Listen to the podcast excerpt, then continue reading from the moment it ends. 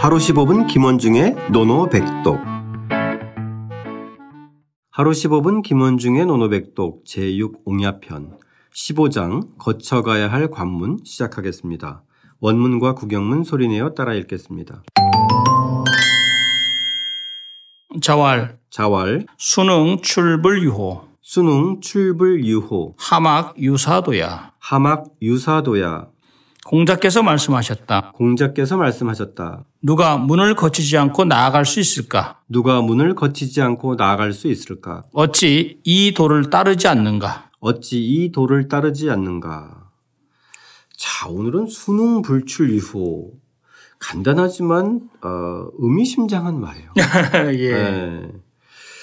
자, 일단은 이 수능 출불 유호부터 좀 에, 이야기해 볼까요? 네, 뭐 글자 그대로 숫자 누구 숫자 누가 능이 그러니까 문을 나가겠는가? 네, 문을 말미할 유자잖아요. 네네. 말미. 이 호자는 이제 제가 이제 문이라고 번역을 했는데 이 호자가 원래 지게문 호자예요. 지게문 호요? 예, 그러니까 우리가 이제 문을 그러니까 대문 할 때 이제 문이 양쪽으로 이렇게 있는 것을 같이 이렇게 우리가 문을 딱 보면 이제 왼쪽 오른쪽에서 같이 이렇게 문을 이렇게 크게 열을 수 있잖아요. 이게 문이 이게 문의 개념이고 네네. 이 호는 하나만 하나만 마치 한 이제 짝이네. 예, 한 짝. 예. 예. 그래서 이것을 두 옛날에 짝이 양편으로 있는 이것이 이른바 문이고.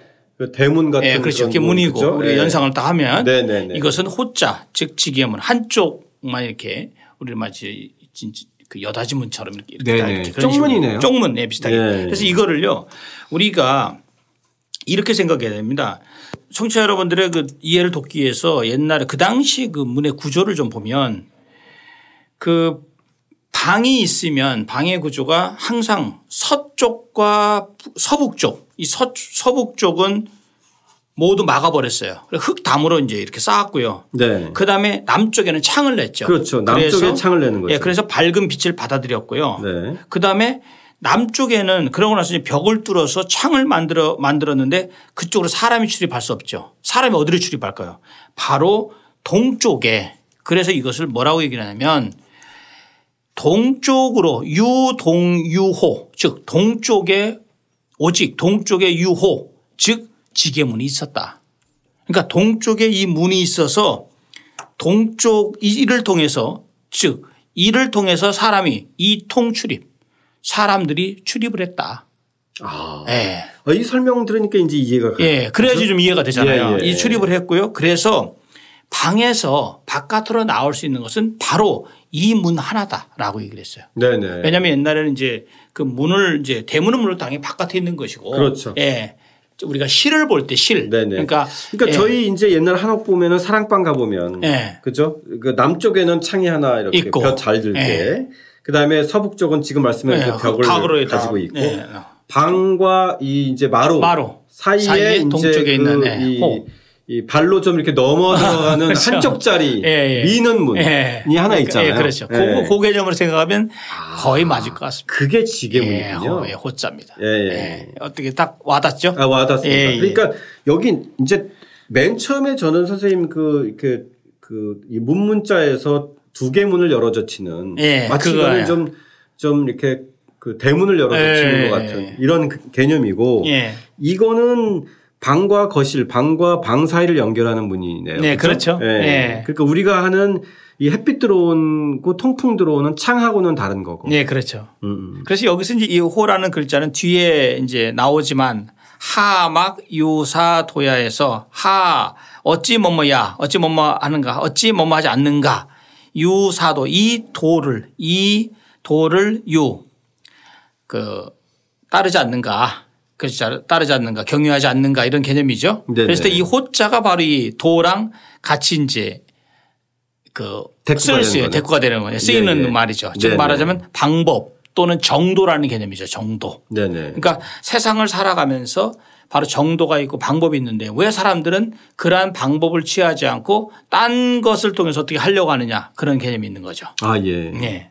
출불 유호 이제 이 개념이 좀 확실히 들어올 것 같아요. 예, 그러니까 방을 그 문을 거치지 않고 어떻게 그렇죠. 에, 밖으로 나갈 수 있겠는가? 안 되죠. 안 그렇죠? 되죠. 예. 예. 그러니까 뭐 창문으로 도망치거나 이럴 예. 수는 없는 거잖아요. 그렇죠? 예. 예. 그러니까 거실과 바깥으로 연결되어지는 유일한 문인 이 호. 예. 어, 호를 거치지 않고는 에, 어느 누구도 바깥으로 나갈 수는 없다. 그렇죠. 예. 예. 요 수능 불출불 유호만 일단 이해를 하면 예.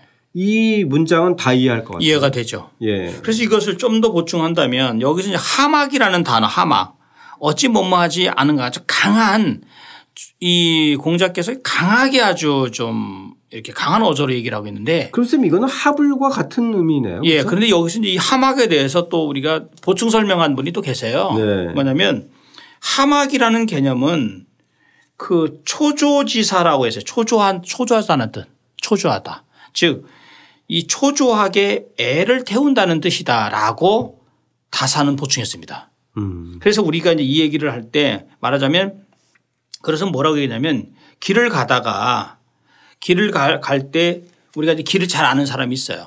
근데 길을 잘 모르는 그 어떤 지리에 잘 모르는 사람이 마치 그 연못 같은 데가 있는 것, 연못이나 늪지 같은 게 있는 것을 모르고 거기에 빠질까 두려워하는 그런 모습을 형용한 것이다 라고 아. 다사는 얘기하고 있는데 저는 대단히 예리하다고 봅니다. 아 그러네요. 예. 예. 그러니까 공자께서는 다 이렇게 이 호를 통해서 나올 수 있는 길 정말 세상은 정도가 있고 방법이 있고 분명한 문이 존재하는데 그 문을 통하지 않고 이상한 곳으로 서- 저기 하려고 하는 것에 대해서 공자께서 굉장히 초조하고 애타게 이것을 애틋하게 한 말이 아니겠느냐라고 저는 저도 이 점에 관해서 상당히 저기 괜찮은 것 같습니다. 분석. 아, 예, 예. 예. 그래서 하막이라는 표현을 썼군요. 아, 예.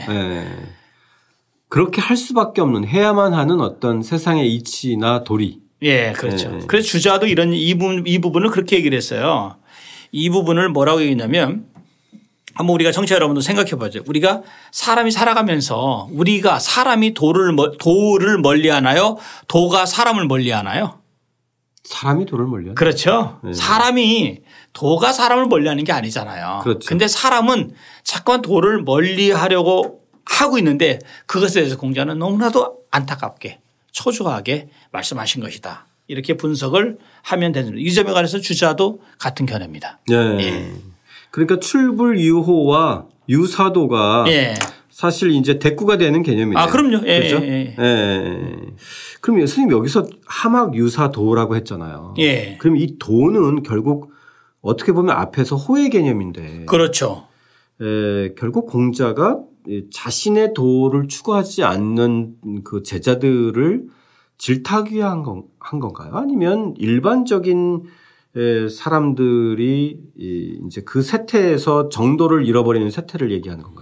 우리가 그 중용에서도 유명한 말이 있어요. 사실은 뭐냐면 중용에서도 천명지위 성이요 솔성지위 도라해서 하늘이 명명한 것을 성, 이 성품 성자 있죠. 성이라고 하고 솔성 그 본성을 성을 본 이 성을 따르는 것을 이 솔은 따를 솔자거든요. 따르는 것을 도라고 한다. 말하자면 이게 중용 얘기 그 중용에 나오는 구절인데 말하자면 여기서 이- 여기서 중용에서 말하는 도라는 것은 사람이 태어나서 죽을 때까지 계속 끊임없이 추구해야 될 어떤 삶의 지침 정도거든요. 바로 네. 그 개념을 우리가 생각을 하고 공자께서 봤을 때 사람이 사람이 입신에서 입신하고 입신에서 입신에서 성공하려면 일시적인 일시적인 성공은 할 수 있겠죠. 그러나 궁극적인 성공을 하기 위해서는 반드시 도를 따라서 행해야만 결국은 성공할 수 있다는 것이 이 글의 요, 요 짧은 문장에서 이 도가 갖는 의미입니다. 아, 예. 예. 그래서 그러니까 보면 참 사람이 성공하면 성공한 사람일수록 예. 인생의 말년에서 자기가 되돌아보면서 회한들이 많잖아요. 그렇죠. 결국 그것은 에, 자기가 획득한 분화 명예 이면에 있는 예, 어떤 예. 가치이지 않을까 싶은데. 그렇죠. 그죠? 그 가치의 상실. 여기서 얘기하는 도는 꼭 공자의 도만이 아니라 그런 인간이 세상에 태어나서 살면서 간직해야 될 어떤 에, 정도 또 세상의 그렇죠. 이치 이런 걸 얘기하는 거네요. 그럼요. 네. 그래서 우리가 이런 생각하죠. 뭐냐면 그렇다면 그 바로 저전전 시간에도 영과 미에 대해서 얘기했잖아요. 그렇죠. 결국은 여기서도 공자께서 생각하는 이 도라는 것은 정말 그냥 단순 평이한 거거든요. 그런데 사람들이 공명심이라든지 말재주라든지 그다음에 미모라 이런 외적인 것을 통해서 이, 이 도를 사실 어그러뜨리는 거죠. 따지고 아, 예. 보면 예. 그런 현실에 대해서 공자는 강력하게 좀 비판적인 어조를 들이대는 거죠. 네. 안타까워하는 거고.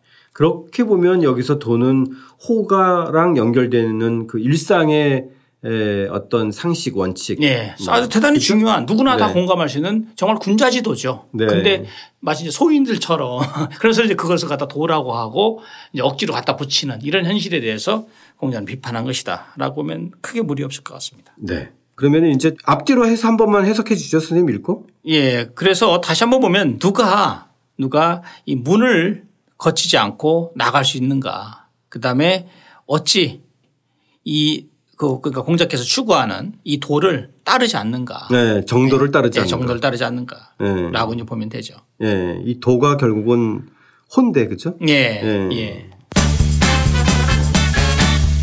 자, 그러면 오늘 수능 출불 유호, 하막 유사도야 짧지만 서로 대꾸가 되고 앞에 출불 유호에 대한 이제 설명이 돼서 확실히 좀 이해가 가는데요, 선생님. 그렇죠. 오늘의 논어복 백독은 뭘로 할까요? 예. 아주 뭐 딱 떨어지네. 출불유호. 출불 유호. 예.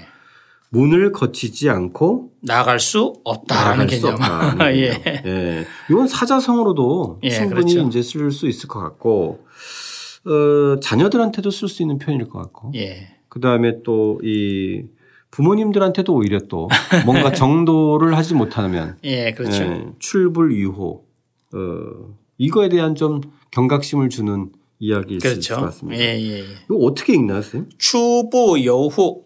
추부 여호 유후.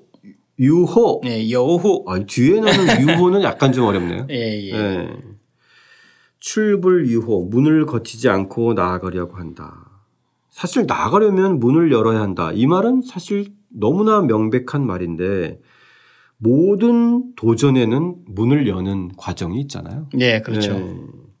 자, 다시 한번 예, 출불 유호 간단하지만 우리가 무언가를 할 때 반드시 거쳐야 하는 그런 통과제의, 즉 정도라고 하는 것을 다시 떠올리면서 다시 한번 소리내어 따라 읽고 직접 써보겠습니다.